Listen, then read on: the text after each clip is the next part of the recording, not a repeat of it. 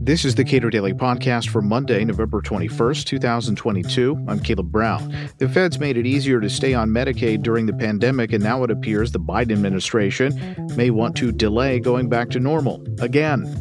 What does that mean for states' ability to rein in their health care spending? Mark Joffe is a policy analyst at the Cato Institute. We discuss the ways in which the feds have put Medicaid expansion on autopilot with no clear end in sight. During the pandemic, uh, the federal government took several moves. One of those was to make it easier for folks to do what with respect to Medicaid? Stay on Medicaid.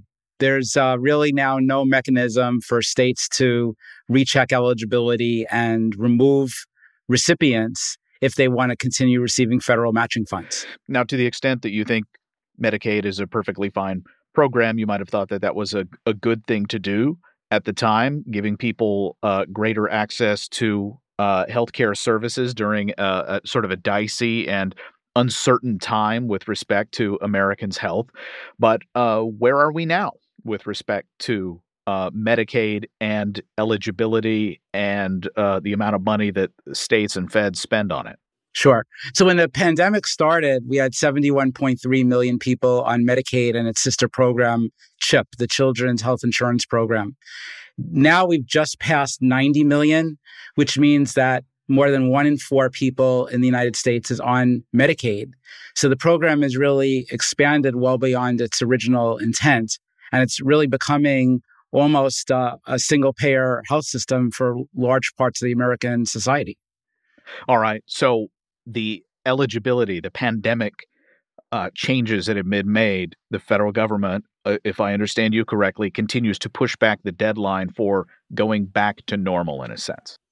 Exactly. So every three months, uh, the uh, Secretary of Health and Human Services has been extending the pandemic health emergency. Now it's going through the uh, the end of this year. Uh, we're likely to see another another extension uh, coming out in later in November, which will take us through March of 2023. And uh, there just doesn't seem to be any end in sight. And you know, as a as a condition for increased federal matching funds for Medicaid, states were uh, no longer allowed to remove most people from the rolls. And so the program will just continue to expand until at some point, if the federal government uh, removes the public health emergency, states will be on the hook for very large amounts of money because they'll be back to the original federal matching uh, percentage, but with a much larger caseload. All right. So uh, I guess I can understand from a political perspective why you would want to delay that, but what does that mean for uh, state outlays? Well, uh, you know, it varies by state. Some states have uh, very high uh, Medicaid enrollment rates, and some states have uh, relatively low ones. For, for the states that have a lot of people on the system, especially the ones that are in the non expansion population, which is the part that's receiving the extra federal matching funds, those states will be on the hook for a lot of money. You know, we looked at um, a couple of states. I think in California's case, it'll be something like $4 billion. Uh, New Mexico, which has the highest Medicaid dependency rate of over 40%, well, that'll only be $300 million but the whole budget of New, New Mexico is 8.5 billion. So it's a it's a big budgetary hit relative to the size of that state's budget. Um, and for states, uh, does this change their incentive with respect to uh, expanding or contracting Medicaid, or are they essentially on the hook for more spending by virtue of the federal government delaying this return? Well, there's another provision in, in the American Rescue Plan Act, which passed under the Biden administration. The this this idea of uh, the people staying on the Medicaid rolls in exchange for a greater federal matching percentage actually, actually passed at the very beginning of the pandemic in the Trump administration.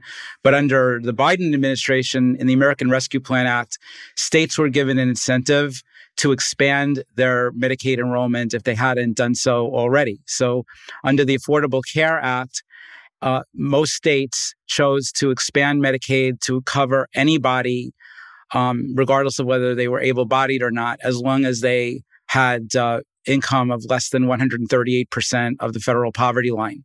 And uh, I think right now it's about 39 states have taken advantage of that.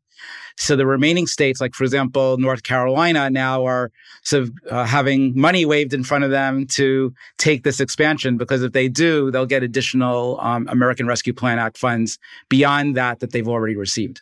And long term, does that then uh, encourage states to obligate themselves to additional spending? Yes, especially because uh, it's very attractive from a state legislative point of view because uh, for the expansion population, the federal government picks up 90% of the of the cost. Now the question is, you know, is that is that going to continue forever because this program is becoming more and more expensive for the federal government. Its growth is uh, faster than social security or or Medicare.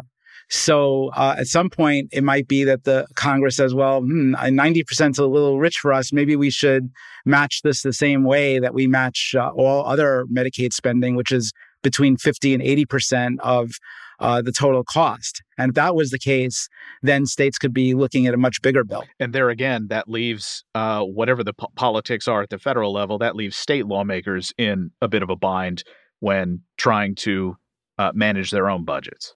Yes, exactly. Although, you know, again, right now it's just a matter of if in 2023 or 2024 or maybe 2025 under a different administration, this public health emergency um, ends, there'll be this very, you know, immediate need to either push more state money into the program or get a lot more aggressive about enforcing what the enrollment restrictions are. You know, a lot of people lost their jobs at the beginning of the pandemic then they got a new job, but they never came off of the Medicaid rolls. So a state really has to go through a lot of effort to figure out who really still qualifies for Medicaid under their current circumstances. And if states don't get aggressive about doing that, they'll be looking at spending a lot more on Medicaid than they were expecting. And uh, to the extent that states, I mean, how have states responded? Uh, you know, to the pandemic independently. I mean, I know that at least in my home state of Kentucky, the governor has unilaterally decided to expand uh, Medicaid to include other kinds of coverage just in recent weeks, with apparently no hmm. input mm-hmm. from uh, the the legislature. How have other states responded? There's definitely a lot of pressure uh, around different states to, you know, add dental and vision coverage. And then, of course, in California, we've had the uh, case where a lot of uh, undocumented uh, workers, uh, un, you know, undocumented aliens have been added to the program. So, really, in California now, you just basically have to get into the state. You don't really have to prove that uh, you're you're a citizen or a permanent resident or anything. You can you can just access the benefits. We know that Medicaid as a program, just the way that it is structured, perverts state level priorities when it comes to spending. There is a there is a large inflow of cash from the federal government that is contingent upon states agreeing to spend some particular amount of money. Right. There's uh, there's definitely an incentive issue because you know if you're getting uh, two federal dollars for every dollar you spend at the state level, or even nine federal dollars for every dollar you spend at the state level, you know your incentive to police the program and make sure that it's cost efficient is a lot less than it would be if the state was uh, was spending the entire amount. You know, and that's that's one reason why um, other Cato scholars uh, advocate for block granting the Medicaid program. So we simply say to uh, states, well, you know, in 2021 or 2019, maybe before the pandemic, you know, you received X for Medicaid. Now you're going to receive, you know, X plus an increment to take, you know, take into account inflation. But then after that, you've got to manage it. So you're going to get the same amount of money that you you were receiving, but now it's on you to figure out how to operate the program in the most cost effective way. I think that would really be a very good step for fiscal management. And it could actually lead to better outcomes for Medicaid patients because it'll give states more flexibility to serve them in, uh, in the most cost effective and you know, health promoting way. Mark Joffe is a policy analyst at the Cato Institute. Subscribe to and rate the Cato Daily Podcast on your podcast platform of choice and follow us on Twitter at Cato Podcast.